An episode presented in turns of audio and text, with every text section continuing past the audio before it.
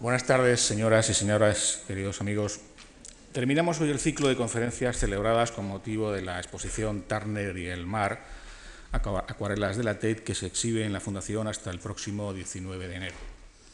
Han intervenido en este ciclo los profesores don Javier Arnaldo, que nos habló de Turner y Caspar David Friedrich, doña Carmen Pena, cuya conferencia versó sobre la teoría y práctica del color en Turner, y don Francisco Calvo Serrayer, que nos mostró cómo el mar ha sido interpretado y pintado desde la Grecia clásica hasta el impresionismo.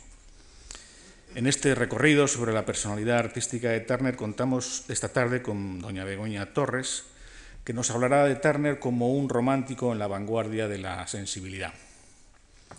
También con motivo de esta exposición se ha programado un ciclo de conciertos que hemos titulado El resurgir de la música inglesa, que se celebrará los miércoles 4, 11 y 18 del próximo mes de diciembre a las 7 y media de la tarde, al que están todos ustedes invitados.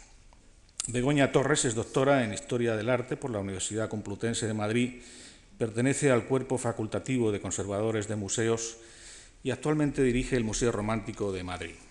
Ha organizado cursos de museología y museografía en diversos países y está encargada del proyecto museológico del futuro Museo Ramón y Cajal del Consejo Superior de Investigaciones Científicas.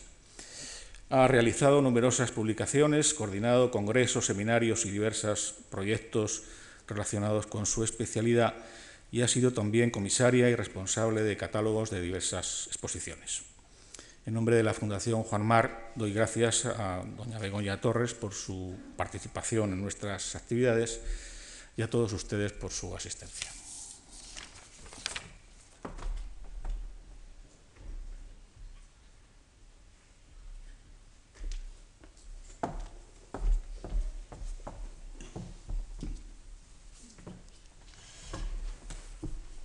Hola, buenas tardes. Quiero dar las gracias también a la Fundación Juan Mars por haberme dado la oportunidad de estar aquí y a ustedes, por supuesto, por la asistencia y por estar aquí esta tarde escuchando. Bueno, quisiera empezar esta charla, esta comunicación, basándome un poco en el título de la misma, porque puede parecer a algunos un poco sorprendente. ¿no? Hablamos de Turner, un romántico en la vanguardia de la sensibilidad. Quisiera mm, ver un poquito qué significan esos tres conceptos, romántico, vanguardia y sensibilidad y que tienen que ver con Turner. ¿no? Por lo que se refiere al movimiento romántico y a su estética, vemos que abarca un conjunto de fenómenos muy diversos que se desarrollan también en un momento muy confuso y muy complejo y para los que es muy difícil eh, dar una definición concisa. Es difícil porque su punto de referencia prioritario y fundamental se encuentra en materias en las que el aspecto subjetivo es fundamental, es prioritario. El romanticismo no es tanto un estilo, no es tanto eh, una serie de características mm, artísticas o pictóricas, sino que más bien es una manera de sentir y de entender toda la existencia y es una nueva concepción del mundo. Eh, actualmente el romanticismo se aborda teniendo en cuenta, por tanto, esta heterogeneidad, esta diversidad, el hecho de que se dan diferentes países en diferentes tiempos, se aborda no tanto desde un punto de vista de escuelas, sino como un, tanto un punto de vista de individuos. ¿no? Por eso queremos abordar el estudio del romanticismo relacionado con la obra de William Turner. Bueno, por lo que se refiere al segundo término que hemos empleado, vanguardia, a primera vista parece que es poco adecuada su aplicación porque el pintor, a un pintor romántico, por ejemplo, como Turner, ¿no? ya que erróneamente se ha identificado el romanticismo como una evocación del pasado, lo cierto es que tras esta máscara arcaica del romanticismo, realmente eh, lo que nos da es una profunda modernidad, una manera de sentir que nos llega hasta el mundo contemporáneo. La palabra vanguardia se ha aplicado normalmente para, en el mundo del arte para hablar de las vanguardias históricas, desde Cézanne hasta Picasso. Tiene un significado militar realmente, ¿no? Es la parte de una fuerza armada que va delante del cuerpo principal. Por lo tanto, es un significado de avanzada. Sin embargo, algunas de sus características, el impulso hacia lo nuevo, el deseo de ser de su tiempo, la voluntad de originalidad, se encuentran claramente entre los rasgos del mundo y del movimiento romántico, ya que los primeros románticos fundamentalmente tenían como meta fundamental y especial una revolución radical, es decir, querían la aniquilación del estilo oficial y la sustitución de este estilo por el arte moderno y el arte romántico. Este concepto de originalidad se hace inseparable, está unido al mito del artista como un ser especial, como un ser incomprendido, solitario, difícil y combativo. Evidentemente esto es un mito que es el mito del genio que se genera en el romanticismo y que perdurará hasta la actualidad. Por lo que se refiere al último concepto que hemos empleado es la sensibilidad. No lo entendemos en el sentido que podemos ver en el diccionario, que es la propensión a, dejar, a dejarse llevar por afectos, por compasión, humanidad y ternura, eso sería sensiblería, ¿no? Sino que lo entendemos en el sentido que lo entendieron los románticos, es decir, la facultad de sentir, de experimentar sensaciones. Por ejemplo, para Baudelaire, que fue un crítico del mundo de lo romántico, la esencia del romanticismo no estaba ni en la elección de los temas ni en la verdad exacta, sino en la manera de sentir. Por supuesto, este intenso grado de sensibilidad que tienen muchos románticos, y entre ellos Turner, bueno, pues le llevaron a experimentar ideas que estaban relacionadas con el alma, ¿no? estados que, mm, tenían mucho que ver también con esta idea del genio, ¿no? del individualismo, que por supuesto estaba en oposición total a la escuela racionalista y empirista de los ilustrados, la escuela anterior. Eh, lo más importante de todo esto es que lleva a la obra de arte a sugerir una realidad insondable, una realidad interna, una realidad relacionada con el mundo del alma que normalmente no podemos percibir. Bueno, vamos a empezar un poco con lo que es el romanticismo, una vez aclarados estos tres conceptos, y su relación con, William Turner. ¿no? Hemos dicho que es un movimiento revolucionario, hemos dicho también que eh, eh, realmente es una manera, una concepción de, eh, del mundo nueva, totalmente nueva. ¿no?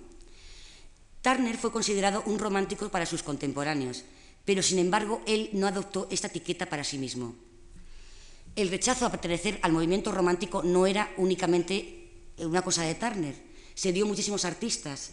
Primero fueron, eh, se, adhirieron rápidamente al movimiento romántico para después negarlo, como fue el caso de Delacroix, ¿no? que decía yo no soy romántico. Bueno, mm, hemos dicho que era muy difícil definir este movimiento. Algunos críticos han dicho que precisamente el romanticismo es lo que no se puede definir. Sin embargo, hay una primera definición que es muy interesante, que la da eh, Friedrich Schlegel en, la época prerromántica, ¿no? en el círculo de Jena. ¿no? Dice que el romanticismo correspondería a los tiempos modernos y por tanto es incompatible absolutamente con la antigüedad clásica. Sin embargo, esto no es, verdad y vamos a ver un poco cuáles son las relaciones del romanticismo con ese clasicismo. Bueno, una de las cosas que me gustaría que quedaran muy claras eh, con respecto a Turner y a su personalidad y con respecto al romanticismo, es que eh, quizás una de las características más fundamentales de toda la estética romántica es su contradicción interna. ¿no? Todas las definiciones, todas las, mm, eh, las, proclamaciones estéticas son realmente inestables, variantes, cambian con el tiempo, cambian continuamente entre sí. Vemos que los románticos son muy dados, por ejemplo, a eh, oponer dos tipos de adjetivo, ¿no? Bello, feo. Moderno, clásico. O sea, están continuamente haciendo contradicciones, ¿no? Bueno. Eh,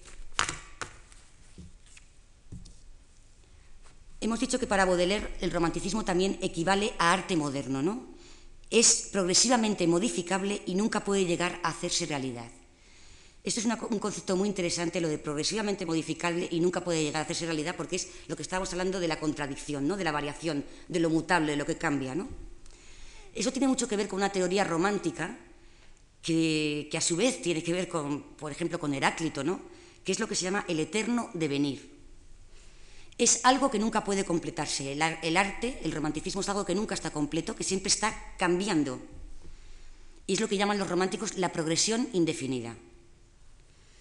Esta versión de la progresión indefinida, es decir, que algo que está siempre continuamente variando, por supuesto, es absolutamente opuesta a lo que pensaron o a lo que pensaron los modernos, más modernos, cuando hablaron de las vanguardias históricas, que pensaban que había una evolución lineal, ¿no? Es decir, eh, el cubismo sucede al tal, el fobismo sucede, iba sucediendo uno a otro de forma lineal. Los románticos no, los románticos piensan que todo se mezcla con todo y que hay una sucesión indefinida. Esto, por ejemplo, eh, se ve muy claramente en Turner, no solamente en sus teorías estéticas, sino en su propia forma de pintar. ¿no? La celebrada composición de Turner que se llama De Vórtice, en la cual todas las características del cuadro son barridas en una masa que gira centrífugamente. ¿no? Es algo que tiene que, ver, como veremos posteriormente, con la espiral. ¿no?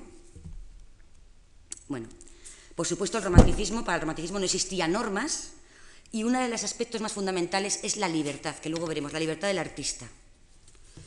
Realmente su principal y fundamental meta, la, la meta fundamental de los románticos y de Turner, por supuesto, era la romantización de la vida misma. Es decir, la, la demolición de las barreras que existen entre el arte y la vida. Eh, esto es una cosa que, por supuesto, ha llegado también hasta el mundo contemporáneo, o sea, ha, estado eh, en el mundo del arte desde el romanticismo hasta hoy en día, ¿no? Es de, la vida y el arte unidos. Bueno, eh, hay otro aspecto muy interesante también que, que, que tiene que ver con el romanticismo y con Turner, y es que uno de los principios románticos más importantes es que los artistas no debían ser juzgados por el estilo, como se pensaba anteriormente, sino por lo que hemos dicho al principio de, la charla, por la sensibilidad. Entonces, esta sensibilidad tenía mucho que ver en ponderar las relaciones que existían entre los maestros del pasado y la propia identidad creativa del artista. ¿no? El estilo era algo estable en la representación artística. ¿no? Eh, en este momento, contra el estilo se saludan, se, se, se, eh, se, insiste en las maneras individuales de los artistas originales. Se, se impulsa de alguna manera los pluralismos formales, la coexistencia de diferentes maneras, y es lo que podríamos hablar en nuestros días, las tendencias o realmente se crean en el mundo romántico, que es, lo, que es decir lo mismo que los modos personales de cada artista. Eso tiene que ver con, con lo que hemos dicho de la libertad, ¿no? la libertad de cada artista. Bueno, incluso más que de la Croix, Turner incorporó los estilos y los temas de los viejos maestros en su propio arte, es decir, era un verdadero eh, obseso con el mundo del clasicismo, con el mundo del arte clásico, pero a la vez también era un romántico puro. ¿Cómo se puede compaginar estas dos ideas? Pues en esto que hemos dicho de la progresión indefinida del arte, es decir, todo se junta. Hay una mezcla. Bueno, si ponemos una diapositiva, vamos a ver un poco.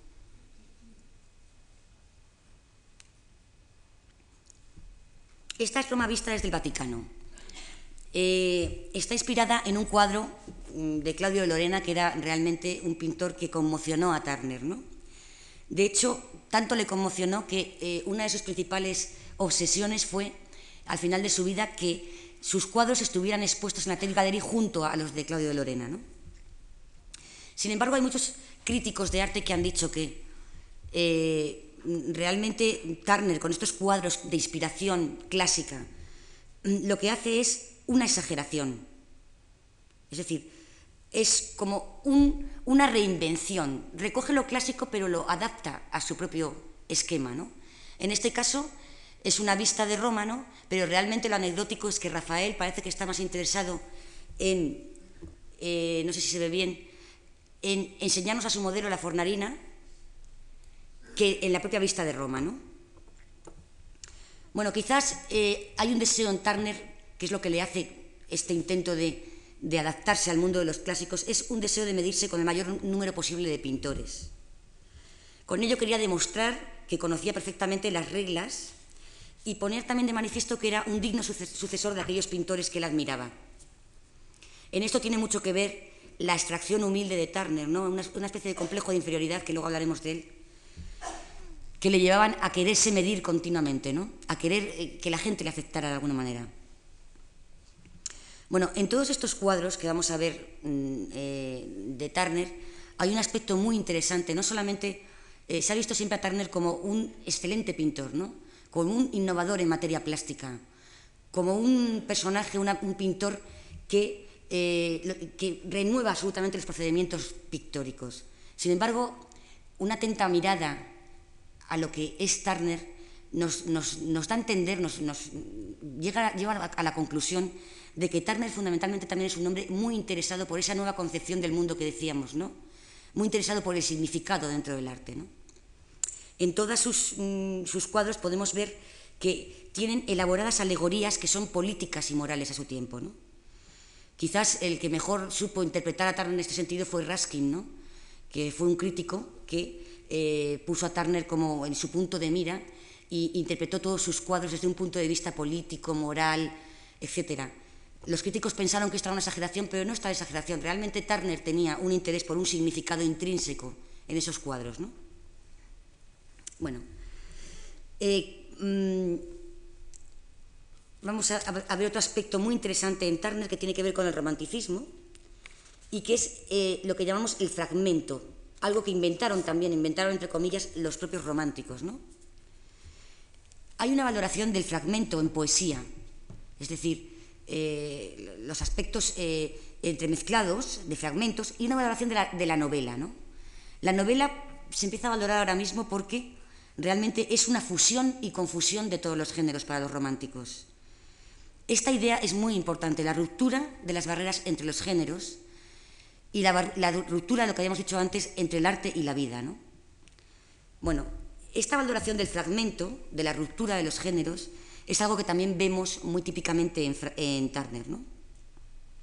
La valoración de los apuntes, de los bocetos, de los acabados imprecisos que, hacían que, que se hacían visibles y que sacaban partido de todas y cada una de las pinceladas.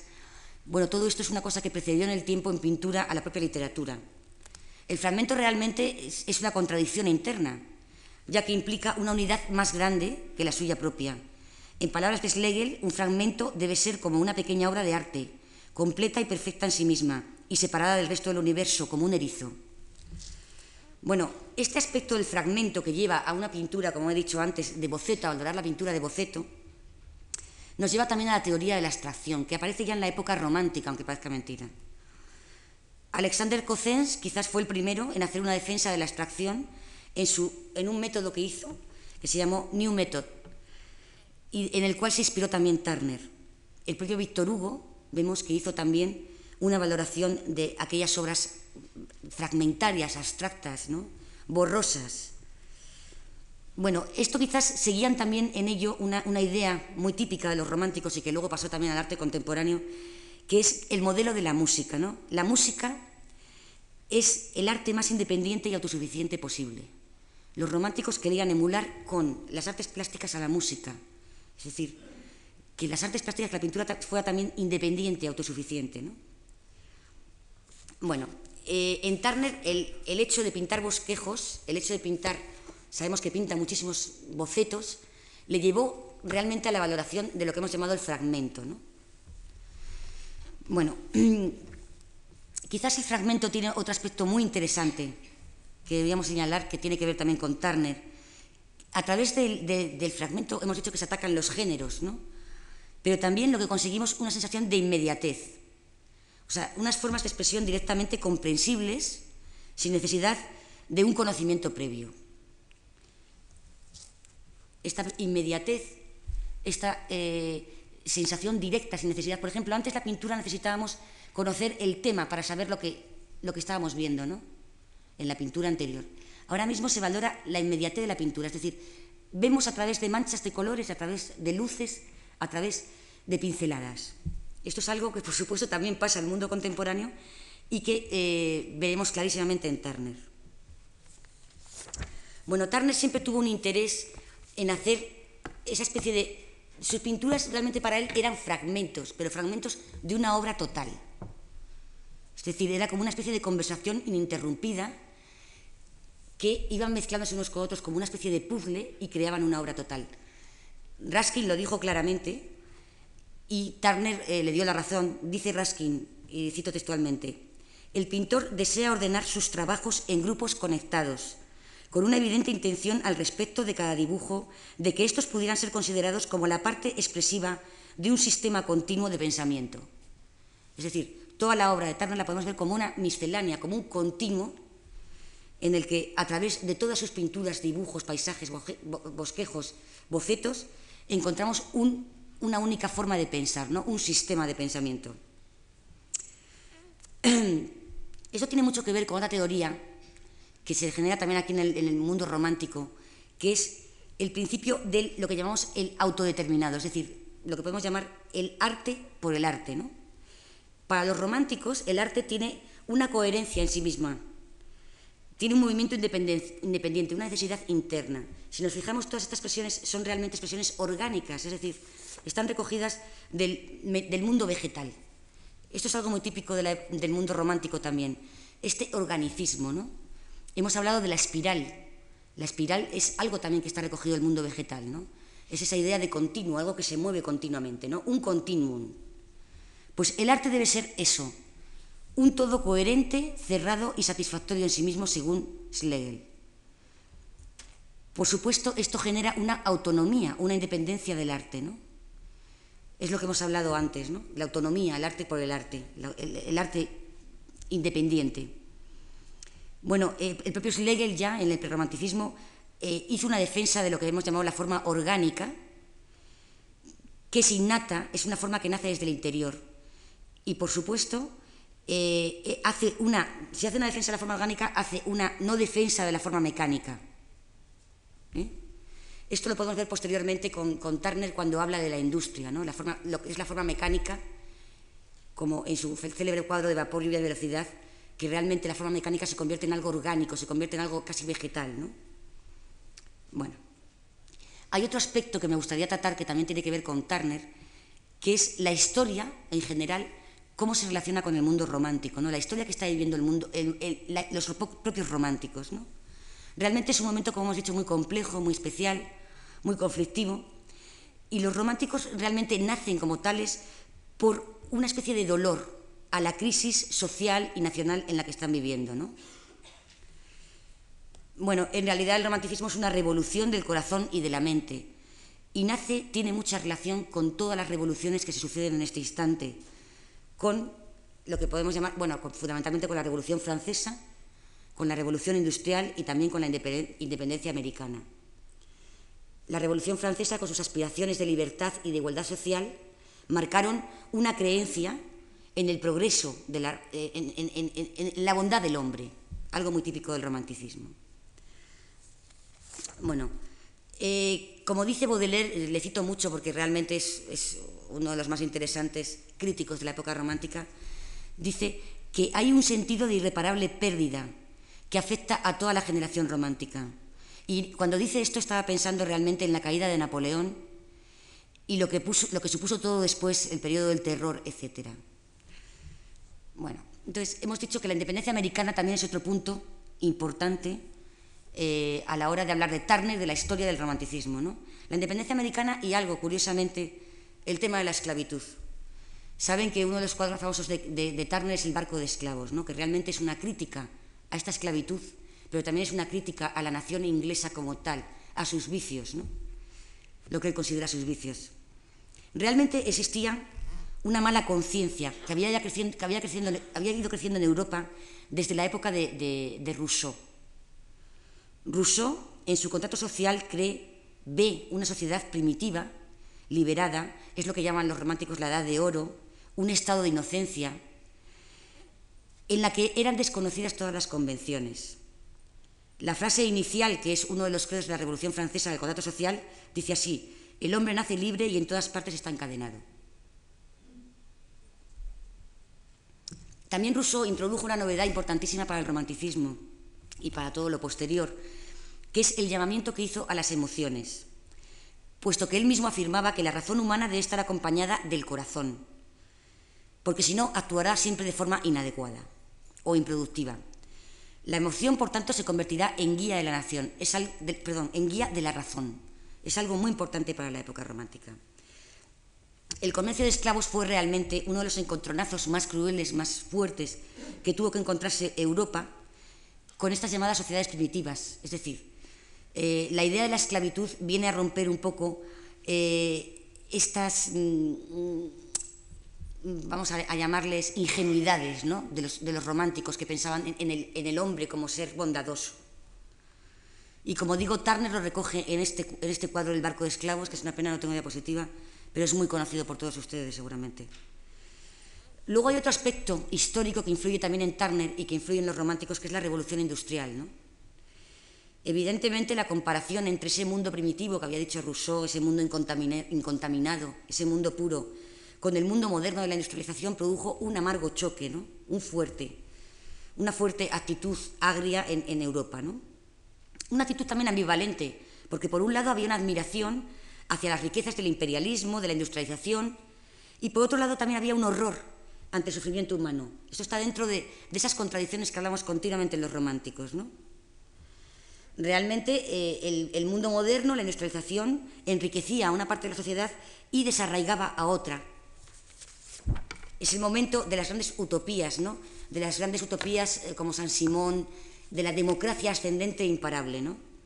Turner continuamente se lamenta de las miserias de este maquinismo naciente. Eh, lo podremos ver también en Lluvia por velocidad, que lo veremos después, pero es un cuadro muy emblemático en el que verdaderamente él encuentra una lucha eh, con, ese maquinismo. ¿no? no quiere que, el paisaje, que la naturaleza se perturbe por todo ese maquinismo de industrialización que, es típico del romanticismo.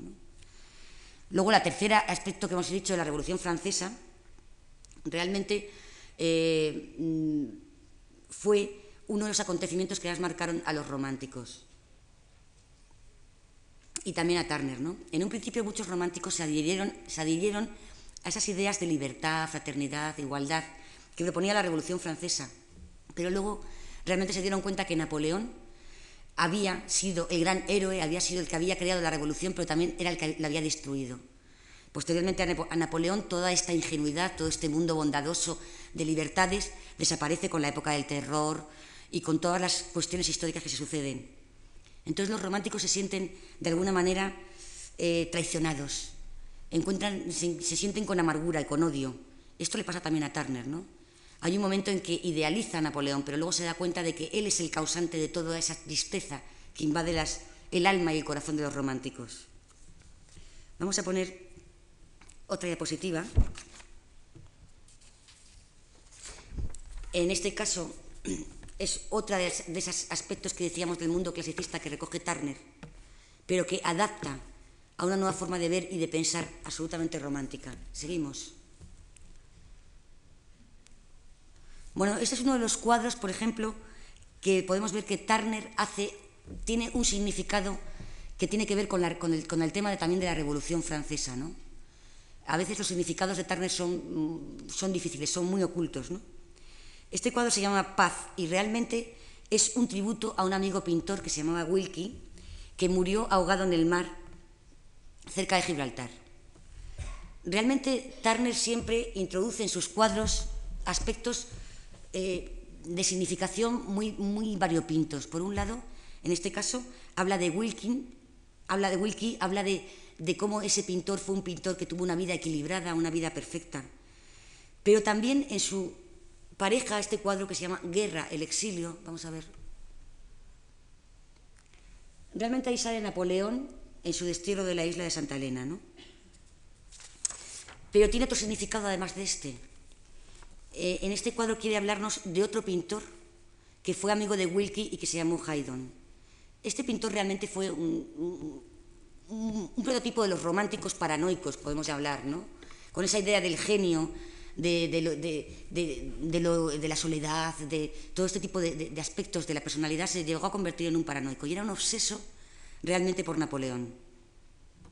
Entonces aquí Turner lo que intenta es hacer una especie de significación de lo que es el, no solamente Napoleón, eh, lo que supuso para, para las mentes románticas esa pérdida de la revolución, ese destierro en Santa Elena, sino también imágenes que tratan sobre los artistas y la naturaleza del arte. Bueno, eh, siempre introduce este tema en sus cuadros eh, Turner. La idea de que del artista eh, incluye también una referencia personal a sí mismo, siempre. Bueno, quizás los románticos, la idea del héroe que hemos visto en Napoleón fue verdaderamente un héroe después de que pasó la revolución con los románticos. Fue el gran héroe para los románticos. ¿Por qué? Porque era un hombre nacido de la nada que llegó a convertirse realmente en el dueño de Europa. ¿no? Esta admiración por Napoleón tiene que ver con la admiración que tienen todos los románticos hacia el héroe. Es que los propios románticos se consideran héroes a sí mismos. Y Turner también se considera un auténtico héroe. Tiene que ver con la teoría del genio que luego hablaremos. Por ejemplo, el propio Byron se, consideraba, era protagonista de sus propios escritos, ¿no? era un héroe. Bueno, quizás la adoración al héroe es uno de los más importantes clichés y paradojas del romanticismo y es responsable también de esa desilusión y frustración en la que cayeron muchos de los románticos. Realmente ese héroe, ese personaje especial que podía ser el pintor, que podía ser el artista, eh, era héroe a expensas de la libre voluntad de otros. Es decir, era una persona individual, pero que eh, eh, eliminaba a los otros. Es decir, el, héroe, el, genio, era especial y los otros no sabían nada de alguna manera. Es una idea aristocrática que perdurará también en toda la pintura posterior. Vamos a poner otro cuadro, quizás el más emblemático de Turner a la hora de hablar de, Napoleón y la Revolución Francesa. Es el cuadro de Tempestad en la nieve, Aníbal cruzando los Alpes. Realmente vuelve aquí Turner a ponernos un ejemplo de nación antigua como modelo para Inglaterra, ¿no? Porque realmente no está hablando de Aníbal, sino que está hablando de Napoleón. Eh, en este caso, quizás es uno de los cuadros más emblemáticos de él, esa composición que digo de vórtice, esa idea de movimiento ¿no? que estamos viendo, como un, continuo estallido. ¿no? Bueno, pues eh, realmente con ello lo que, quiere, lo que nos quiere hablar Turner es de es una alegoría del carácter de Napoleón en su final, ¿no? porque realmente está relacionado con la marcha que tuvo Napoleón mm, a, a Rusia en 1812. Y también es una premonición, ¿no? una premonición de la derrota del enemigo. Este cuadro se, se pintó antes de, la, de, la, de 1815, de la derrota de Waterloo, y también es una larga meditación sobre el hombre y la naturaleza. El tema de la naturaleza, luego lo veremos, es algo mm, fundamental para Turner y para todos los románticos. ¿no? Eh, la naturaleza aquí adquiere significados humanos. ¿no?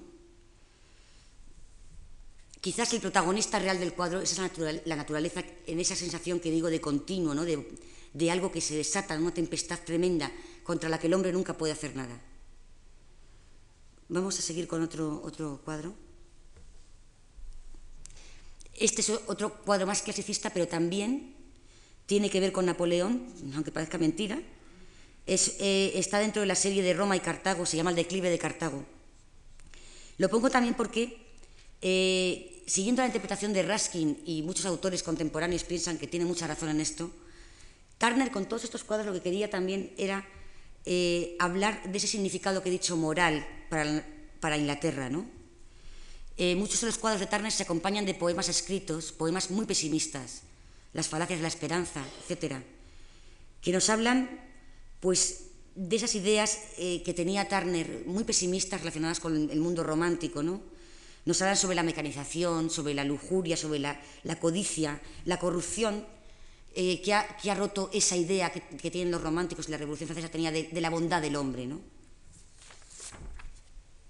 Hay una cosa muy curiosa en Turner, y es que si estamos hablando de que tiene todos los cuadros una significación profunda por detrás, sin embargo, él, otra contradicción, ¿no? Eh, hizo un, realmente hizo un esfuerzo eh, por presentar del modo más convincente posible la verdad de los hechos como si se tratara de un reportaje llevado a cabo por un testigo presencial. En muchos de sus cuadros tienen unos títulos extensísimos y realmente lo que quiere decir es que él fue testigo de esa acción. ¿no? En el cuadro de Aníbal que habíamos visto antes, eh, él mismo dice en su diario que es una experiencia personal, una tormenta de nieve, y se supone, bueno, él estaba en una tormenta de nieve en Gales y se supone que le dice al acompañante que estaba con él, le dice, dentro de dos años verás esto y lo llamarás Aníbal cruzando los Alpes. Es decir, él quiere demostrar que eso lo ha visto y lo ha presenciado él mismo. ¿no? En otro cuadro, titulado, vamos a poner el, diapositiva, es larguísimo el título, ¿no? Tormenta de nieve y barco de vapor a la entrada del puerto, haciendo señales en aguas poco profundas y avanzando con escandallo. El autor presenció esa tormenta la noche en la que el Ariel zarpó de Harwich. Eh, también en su diario dice prueba que, él estuvo allí de alguna manera y dice lo siguiente, conseguí que los marineros me amarrasen a un mástil para poder presenciarlo todo. Permanecí amarrado durante 24 horas y perdí las esperanzas de salvarme, pero no me sentía obligado a dejar constancia de lo sucedido. Pero me sentía obligado, perdón. Es decir, intenta de alguna manera decir que todo lo que pinta es porque lo ve. Como vemos, esto no es real. Pero ¿por qué lo hace? ¿Por qué hace esto? Quizás para defenderse de alguna manera de todas las críticas que está, teniendo, que son tremendas hacia su pintura. ¿no? Y también porque quiere ganarse al público inglés, que lo que quiere ver es este tipo de, cosas, ¿no? quiere ver acciones, ¿no? algo que se, que se ve en el momento. las críticas, como digo, a Turner siempre fueron tremendas y quizás eso también le dio un poco ese carácter pesimista, amargo que tenía, ¿no? Por ejemplo, mm, voy a decir una serie de críticas que le hacen, ¿no? Dice que sus cuadros no parecen ser tomados de la naturaleza, por eso él quiere decir que sí que estuvo ahí, que estuvo presente, ¿no? Y que resultaban demasiado artificiales, dicen algunos críticos.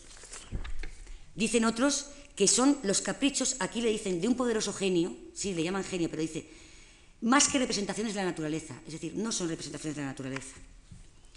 Los alemanes, con los que él siempre estuvo en contacto, nunca lo entendieron, que realmente en alemanes es donde surge todo el tema del romanticismo, ¿no? Por ejemplo, el pintor Joseph Anton Koch en Roma dice, oh, pintor, le dice a Turner, hacer basura no es pintura. Es decir, que se quejan de la poca ortodoxia que tiene Turner respecto a la estricta observación. Por eso él quiere siempre dejar claro que él es un espectador, aunque esto luego veremos que no es así. ¿no? Por supuesto, estas críticas influyen, como he dicho, en su carácter. Y aquí tenemos otra, la, teoría que he dicho antes, la teoría del genio, y cómo algo muy típicamente romántico que perdurará hasta la actualidad en toda la pintura, y cómo afecta esta teoría a Turner. ¿no? Realmente Turner tiene un problema no solamente con la crítica, sino también con el propio espectador. Eh, tiene un carácter malhumorado, eh, pesimista, mm, amargo, ¿no? Eh, quizás condensa el tipo del genio romántico. Una de las características de este genio es la soledad, ¿no? esa soledad que realmente es un mito en, el caso de muchos artistas, pero no en el caso de Turner.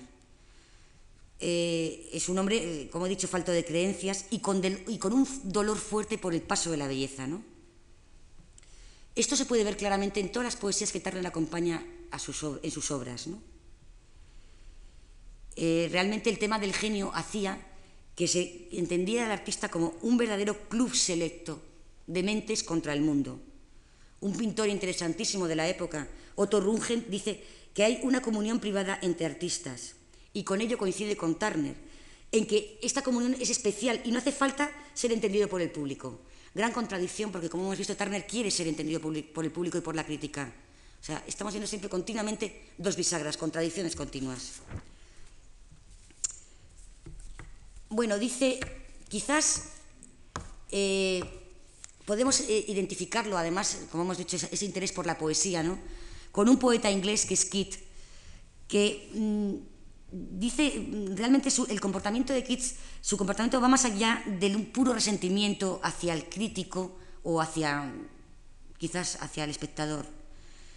Bueno, él habla de lo que muy típicamente también de los románticos, el hombre halcón, ¿no? Es ese hombre que hemos dicho que está ganando dinero, que está metiéndose en la industrialización, es ese sentimiento de rechazo hacia todo, la sociedad actual, la tiene Turner la tiene el poeta. ¿no? El poeta dice, y cito, no tengo hacia el público el más leve sentimiento de humildad, ni tampoco hacia nada de lo existente. No tengo la menor intención de inclinarme ante multitudes de hombres. Es algo muy típico de, de todos los románticos y muy típico también de, de Turner. Realmente es una actitud, como he dicho antes, muy aristocrática, porque el individualismo conlleva que eres un personaje especial y el resto no lo es, ¿no? De alguna manera. Hay otro aspecto muy interesante en, el tema del genio que se da clarísimamente en Turner, ¿no? En esa teoría del genio de los románticos hay dos aspectos que les, les interesan muchísimo. Por un lado es la intuición artística, algo nuevo. Antes no había intuición, se, se pintaba conforme a unas reglas específicas, ¿no? La intuición no existía. Y otro aspecto muy interesante también para Turner es la valoración de los procesos inconscientes en la creación. Nos anticipamos a Freud, ¿no? Ponemos una diapositiva. He dicho antes que mm, Turner se había basado a veces en la, o había iniciado mm, el mundo ese de la abstracción, que podemos llamar de la abstracción, eh, de alguna manera inspirándose en Alexander de Cozens. ¿no? Eh, este decía que para hacer un paisaje se debía hacer a base de manchas y trazos gruesos que posteriormente se sometían a una, a una elaboración de la que surgían todos los detalles. Esta es la técnica de Turner del color beginning.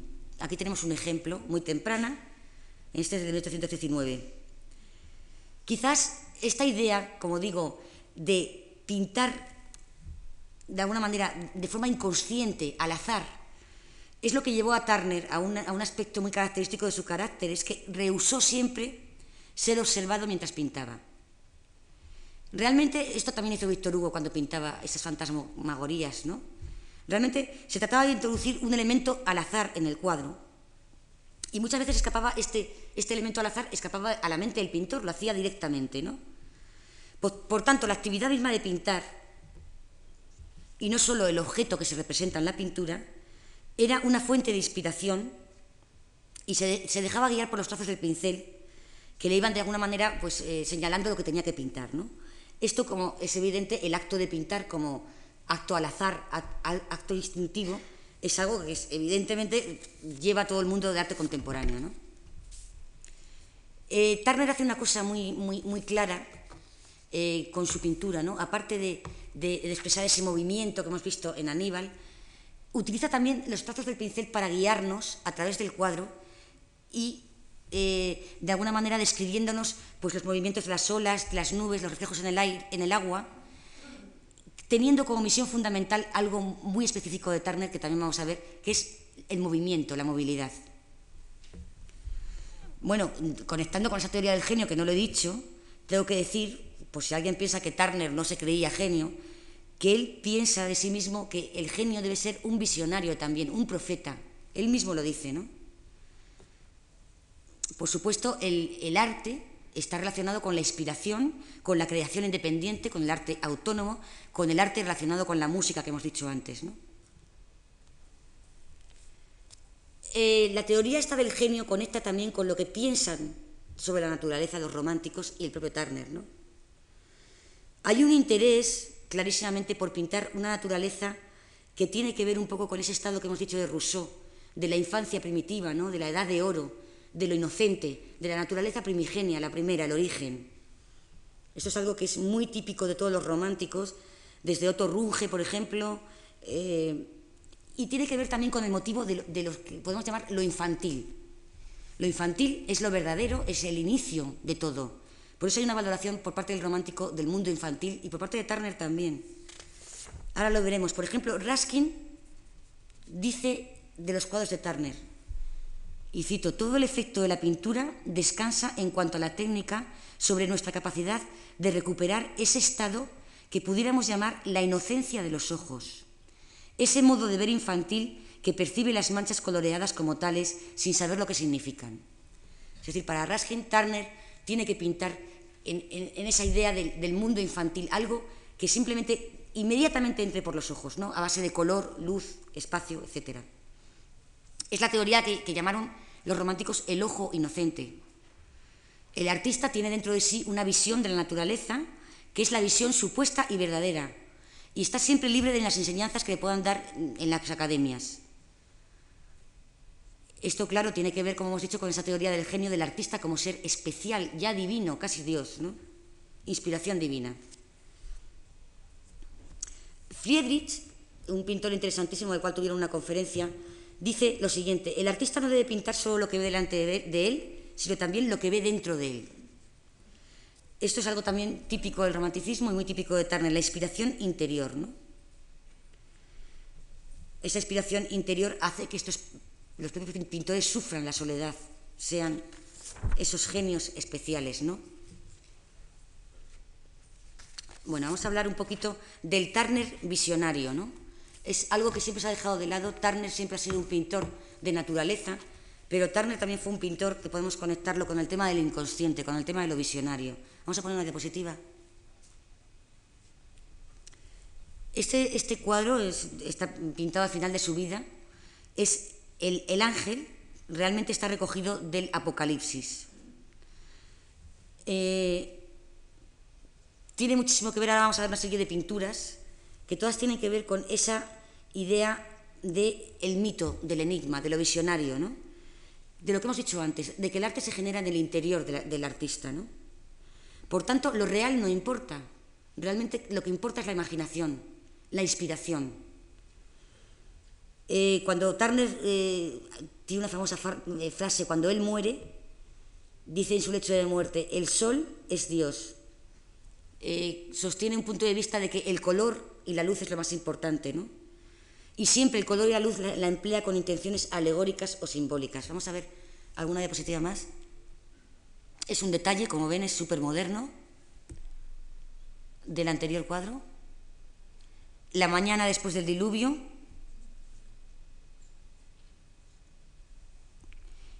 Y luz y color. Estos cuadros son todos cuadros que podemos llamar visionarios dentro de Turner, ¿no? El tema del inconsciente el tema de esa realidad que no tiene nada que ver con la realidad que vemos con los ojos, que es una realidad interior. Dice Otto Runge, sigo citándole porque es un artista interesantísimo, los elementos del arte están en nosotros y todo debe y tiene que salir una vez más de lo más profundo de nuestro ser. Evidentemente, esto tiene que ver con los simbolismos, ¿no? Es, eh, el simbolismo, lo llamaban los románticos la expresión indecible, es lo que nosotros podemos hablar ahora o llamar la polisemia o la pluralidad de sentido. Ejemplo de simbolismos lo tenemos, luego, claro, eh, se importará o sea, eh, a todo el arte posterior hasta el decadentismo. ¿no? Ejemplos de simbolistas está pues, desde Goya hasta Friedrich, el Ruge, Fuseli, etc. ¿no? y el propio Turner, Blake, por, hablar de, de, unos cuantos. ¿no? El, símbolo, el símbolo realmente es una imagen que desborda la lógica habitual de los significados, por ejemplo, que tiene cada objeto más frecuente, ¿no?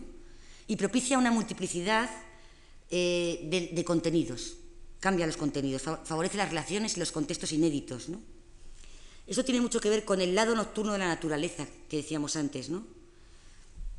El instinto o el inconsciente, algo que he dicho antes también, nos anticipamos a Freud y es cierto.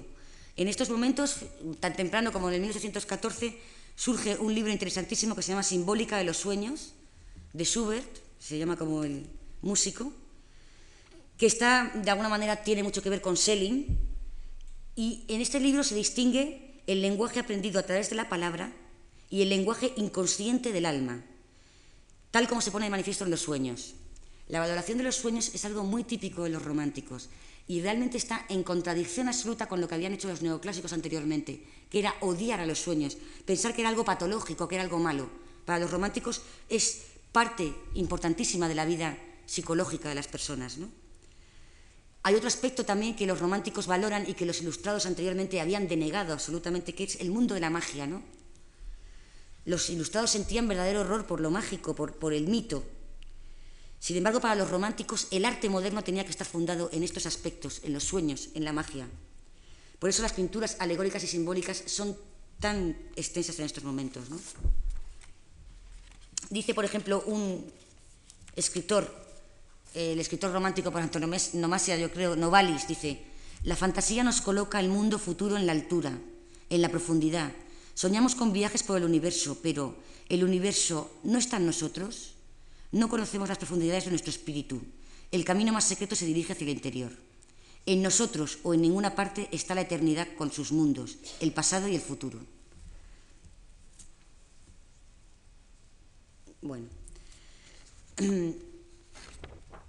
vamos a hablar un poco, quizás para terminar, de lo que son los avances de Turner en materia plástica y en materia también que hemos hablado de, sentimientos, ¿no? de sensibilidad. Es un vanguardista en la sensibilidad. ¿no? Hay un aspecto que se, que se trataba muchísimo en la época de, en la que empezó a pintar Turner, era, y como hemos dicho, los románticos eh, hacen, o sea, eliminan los géneros, ¿no? La barrera entre los géneros desaparece. En pintura esto había llegado a, establecer unos géneros muy especiales que estaban absolutamente interconectados, perdón, interconectados, no, excluidos unos de otros. Es decir, una cosa era el género grandioso, el género histórico, el género más importante, y otro eran los géneros menores, que eran pues géneros como el paisaje, como la ilustración. Ese tipo de géneros se empiezan a valorar en la época romántica, ¿no? Esto coincide también con dos teorías muy importantes que tienen que ver también con Turner, que podemos ver que se desarrollan en este momento. Es la teoría de lo sublime y de lo pintoresco. Lo sublime se basa en una obra de Edmund Burke, Investigación filosófica de los orígenes de nuestras ideas sobre lo sublime y lo bello, del 1756. Lo sublime, para Burke, eh, en la pintura de paisaje debería representar, por ejemplo, lo grandioso, lo ilimitado, la naturaleza agreste y hostil, ante la cual el hombre se llena de miedo y de admiración. Es decir, es algo opuesto a lo que se pensaba que era lo bello. Lo bello es lo pulido, es lo perfecto, es lo armónico. Lo sublime es aquello que nos causa terror, admiración, agobio, las grandes cimas, los grandes espectáculos de la naturaleza. Esto evidentemente influye en Turner. Pero también influye lo que hemos hablado antes de lo pintoresco, ¿no? que es otra acepción que aparece ahora, en la que Turner eh, empleó mucho tiempo en, sus primeros trabajos en ser un pintor de lo pintoresco. Eh, vamos a ver una diapositiva. Ay, perdón, esta es otra de las visionarios, es pareja de la anterior. Esta. Es un cuadro de primera época, cuando estaba imbuido de esas ideas de lo pintoresco que dice, ¿no? Esas ideas de lo pintoresco y lo sublime se transportan también al mundo de la literatura, ¿no? Por ejemplo, eh, vamos a suponer, eh, un pintor, un, un, literato tan importante alemán como Ludwig Tieck, dice en una novela en la cual habla de un discípulo imaginario de Alberto Durero. El protagonista eh, dice, cito textualmente, si yo fuera pintor, me gustaría pintar desoladas y terroríficas regiones, frágiles puentes desmoronados, un profundo abismo blanco en el que corrieran las aguas espumosas de un torrente de montaña, viajeros perdidos, con sus ropas ondeando al viento, una piel de un cazador en medio de las desoladas y terroríficas rocas. Es decir, esto es lo, lo sublime, ¿no? Eh, en, esta, en este cuadro como digo, temprano, de 1809, se llama Londres visto sobre el Támesis desde el Parque del Castillo de Greenwich. Aunque es muy temprano, aquí ya podemos ver una serie de características de Turner que le hacen separarse de esa idea de lo pintoresco y de lo sublime, ¿no? Y que hacen que sus críticos empiecen ya a meterse con él de una manera exagerada, ¿no? Bueno, él realmente quiere hacer una panorámica de la ciudad de Londres, como era muy típica de la época. La idea del, panorama, ¿no? Era algo muy romántico pero no lo hace desde un punto de vista de reproducción, de imitación, es decir, la imitación ya no existe, ¿no?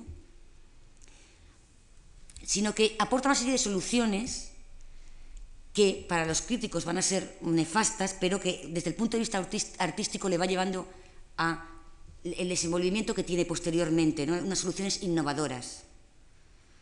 Por ejemplo, se le criticó muchísimo en el plano intermedio del cuadro, es muy mala la diapositiva, pero bueno, los detalles se reconocen bastante bien. Elimina esa idea de plano primero, intermedio y final. Al fondo del cuadro, los trazos, del pincel no hacen más que incitar a la imaginación, es decir, pensamos lo que puede haber, pero no sabemos lo que hay. Otro aspecto, por ejemplo, lo, opaco, la opacidad de la atmósfera, ¿no? Eh, pues nos vela todos los edificios y nos impide reconocer los detalles. Esto era algo sorprendente para el momento. ¿no? Por supuesto, los colores tampoco equivalen a lo que tendrían que ser en la realidad y los utiliza de alguna manera para unificar a los objetos, dando esa especie de aspecto borroso que sea tan característico de Turner. ¿no? Como primer, uno de los primeros cuadros que pinta, ya vemos que se están anticipando una serie de cuestiones que luego vamos a ver que le hacen tan innovador. ¿no? Hay otro cuadro, otra, otra diapositiva, eh, La caída de una avalancha en los grisones. Este cuadro se puso en relación con otro pintor romántico que hizo un cuadro muy parecido, eh, pero eh, Turner introduce una serie de novedades que van a ser muy interesantes. Los románticos hablaban de esa naturaleza que era terrible, ¿no? la naturaleza que subsumía al hombre, que le dejaba pequeño, pero siempre tenían un mecanismo para que el espectador no se viera directamente incluido dentro de esa naturaleza. Es decir, Lottenburg y todos los románticos hubieran puesto delante una serie de personajes que con sus gestos histéricos hacían de barrera entre lo que estaba ocurriendo con la naturaleza y el propio espectador. Turner aquí elimina absolutamente cualquier tipo de persona o personaje y deja como protagonista la propia naturaleza. Bueno, el primer plano que asumía antes una, una función protectora se ha eliminado absolutamente, ¿no?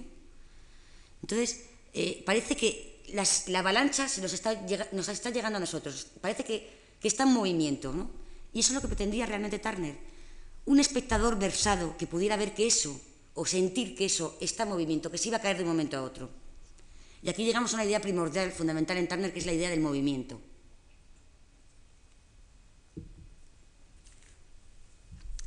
estuvo obsesionado realmente por, por esa idea, ¿no? Muy en relación con el aspecto este de los románticos que decíamos, de que todo tiene que ver con algo continuo que se desarrolla, con una especie de espiral, ¿no? Eh, algo que, que, nunca tiene fin, ¿no? que siempre se está moviendo. Parece que uno de los aspectos que más le interesan a Turner es que el espectador tenga la sensación de que todo lo que se muestra en los cuadros suyos puede cambiar de un momento a otro. Se está moviendo, hay un cambio, ¿no? Las variaciones, por ejemplo, del color, censuradas por los críticos. Las perturbaciones que hemos visto de los contornos de las cosas deben considerarse, sin embargo, no una cosa al azar, sino un perfeccionamiento de la técnica. Saben ustedes que Turner realmente fue un experto conocedor del mundo de la perspectiva. Dio clases en la, en la Royal Academy de perspectiva. Es decir, Turner no desconocía todas las cuestiones de perspectiva, color, luz, espacio. Pero lo que hizo fue poco a poco y calladamente ir eliminando esas convenciones de perspectiva, de color, de luz, para llegar a una nueva forma de visión del cuadro, que es lo que decía Raskin, ¿no? que, eh, que parece ese cuadro que parece que hay que ver con los ojos de un niño, ¿no? ese cuadro que te, que te entra inmediatamente por los ojos y que se está continuamente moviendo. ¿no? Uno de los aspectos que más le interesan a Turner es eh, que su pintura realmente reproduzca la energía y el flujo de las fuerzas naturales. Evidentemente no le interesaba el paisaje como tal, la imitación del paisaje, sino lo que le fascinaba era si estamos hablando de movimiento, era el clima y las estaciones. Eh, con el color quería, con una serie de combinaciones de colores que desde luego no eran ortodoxas, eh, a veces quería representar los propios objetos, es decir, eliminaba el dibujo, la línea y con el propio color introducía eh, el, el, objeto ¿no? como tal. Luego también fue iniciador en la idea de eh, meter colores fundamentales, como por ejemplo el azul y el amarillo, que luego utilizarán tanto los impresionistas. ¿no? Es decir, eh, mezclaba colores. Por ejemplo, uno de sus críticos más crueles, que fue un, literato que se llama Hadley, expresa una crítica en el Sun en 1816, escandalizándose, y cito, del empirismo de pintar los árboles de azul y de amarillo para producir el tono verde. Es decir, esto era criticable absolutamente, ¿no? Eh, el modo libre en el que actúa Turner, por supuesto, pues no era, era un anticipado, era realmente lo que él pensaba, una especie de genio de profeta para la época. ¿no? En cuanto al espacio, también vemos una serie de variaciones importantísimas. Vamos a pasar a otro. Bueno, quizás este cuadro que está nombrando todo el tiempo, que es el famosísimo, eh, Luz, Vapor y Velocidad, que decíamos que era una alegoría en contra de todo el tema este del maquinismo, que decíamos también que la forma mecánica a los románticos no les gusta, que, les gusta la forma orgánica, que parece que la propia locomotora es un gusano, es algo que se te acerca. ¿no? Aquí también vemos condensado esa idea del movimiento que decimos, ¿no? de que va a llegar hasta ti, hasta ti. Vemos condensado esa idea del color, manchas de colores que forman objetos, sin líneas, sin dibujo. Es un cuadro realmente pues, emblemático de, todo el siglo XIX y, y del XX. ¿no? Bueno, como decía, el espacio, vamos a verlo también con este cuadro. Hay una serie de incoherencias para los críticos, son incoherencias, porque realmente él, como hemos dicho, era profesor de perspectiva, con lo cual, ¿cómo se permitía el lujo de hacer estas renovaciones en el espacio? ¿no? Realmente lo que quería era, rechazaba absolutamente hacer una, una guerra contra las categorías válidas hasta el momento en pintura. ¿no? Por ejemplo, la categoría válida en pintura hasta el momento era la composición cerrada, el cuadro era algo cerrado. Bueno, pues Turner la pone en entredicho y empieza a hablar del cuadro abierto, de la composición abierta. Es decir, el espacio pictórico se entiende como algo continuo, que es lo que decíamos antes, ¿no? Algo que no termina, algo móvil. Entonces, eh, es una forma de, de, conformar el espacio que no tiene nada que ver con la tradición anterior, ¿no? Por supuesto, Turner estaba interesado, como luego recogerán todos los impresionistas, como he dicho, en recoger en un mismo paisaje las distintas horas y las distintas estaciones del año, eh, en hacer variaciones múltiples con, un tema determinado, ir cambiando, ir, ir, moviendo de acuerdo con los colores, con la luz, en esa idea que decíamos también de fragmento tan importante en Turner. ¿no? Bueno, la estructura abierta del cuadro hace posible percibir aquello que actúa entre las cosas como un proceso, algo, el continuo, el proceso del sistema típico de los románticos. La luz, por ejemplo, aparece solamente en la medida en que actúa en ese proceso. Se nos ofrece como un aspecto cambiante, tanto la luz como los colores, que avanzan y retroceden, se acentúan o desvanecen, según el punto donde se fije la mirada. Es decir, los cuadros de Turner parece que están hechos para que el espectador sea activo. Depende de cómo los mires, dónde los mires, cuándo los mires, van a ir cambiando ¿no? en esa movilidad que estamos diciendo. Cada vez, como hemos visto también con, con el Turner visionario, sus temas se fueron haciendo más, más, menos claros, más difíciles de entender. Y cada vez su técnica también fue más imprecisa. Para Raskin, su gran crítico, esto no era ni mucho menos un defecto, aunque para los de la época sí lo era, porque según Raskin esto era la expresión más adecuada de la insondabilidad del mundo.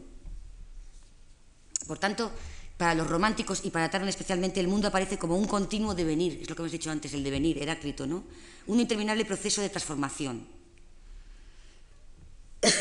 Otro aspecto importante que podemos ver en este continuo devenir es lo que hemos hablado antes de que el, la autonomía del arte, ¿no? El cuadro es autónomo, tiene una naturaleza independiente, propia. No tiene por qué ser un reflejo, una imitación de la, de la naturaleza que, real, sino que es algo independiente. Eso es algo que lleva Turner a su máxima consecuencias. ¿no? Por supuesto, yo creo que en la pintura de Turner ah, observamos también la máxima reducción posible, eh, que hasta el momento era algo súper innovador. Creo que nada se puede añadir y tampoco nada se puede, se puede quitar. Bueno, quería hablar también de otra idea, ya para finalizar. Eh, de Turner es una idea que no, que no, ha sido muy, muy estudiada, pero creo que es muy importante tenerla en cuenta. Es eh, el hecho de que, como he dicho anteriormente, a Turner se le, veía como un, como un, innovador en pintura, nada más. ¿no? Se, se dejaba de lado esa idea de la concepción nueva del mundo. Sin embargo, Turner realmente era un personaje muy versado, es decir, un personaje muy polifacético. Eh, sabía geología, sabía arquitectura, tuvo muchísimo que ver con el tema de la arquitectura, tenía relación con el mundo científico. ¿no? Realmente en la época romántica estaba muy mezclado la ciencia y los artistas. Estos personajes se mezclaban en un invento muy inglés que era el club. ¿no? En el club estaban los, los, científicos estaban también los artistas. Turner en ese club, por ejemplo en el club inglés en el Ateneum, en el de Londres, se mezcló con gente interesantísima del mundo de la ciencia, con Michel Faraday, por ejemplo, que le explicó eh, cosas relacionadas con los pigmentos de la, de la, luz, por ejemplo, también con el tema de, del magnetismo, ¿no? que era algo muy típico de la época. ¿no? Quisiera destacar que lo que está ocurriendo en la ciencia en estos momentos, para entender por qué Turner tiene que ver con este mundo científico. ¿no? La ciencia anteriormente se había basado en el mundo mecanicista, el mundo del siglo XVIII, se había basado fundamentalmente en la física. Sin embargo, ahora, curiosamente, la, ciencia se está empezando a, a, basar en el mundo de la química, de la mano fundamentalmente del electromagnetismo. No olvidemos la importancia que tuvo, por ejemplo, la, electricidad y el electromagnetismo, que se, que se, ven en novelas tan importantísimas como la de Mary Shelley y Frankenstein. ¿no? Frankenstein revive por un rayo, ¿no? por estar relacionado con este mundo de la ciencia. No solamente Mary Shelley, Goethe, por ejemplo, hace continuas referencias al mundo de la ciencia y fundamentalmente de la química. ¿no? Bueno, ¿qué ocurre con este mundo de la química? ¿En qué se diferencia de ese mundo de la física que estaba anteriormente? ¿no? Bueno, pues para la química no existen barreras entre lo orgánico y lo inorgánico, sino que ambas regiones forman un continuum, otra vez, que, puede ser controlable y reconstruible en el laboratorio.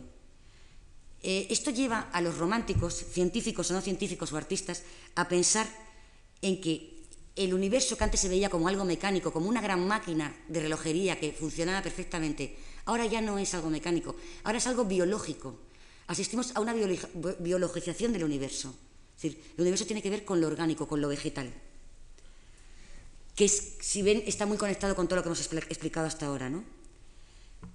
Bueno, evidentemente el predominio de la química lo que hace es que eh, demuestra la continuidad existente, como hemos dicho, entre los distintos órdenes de la realidad, entre lo orgánico y lo inorgánico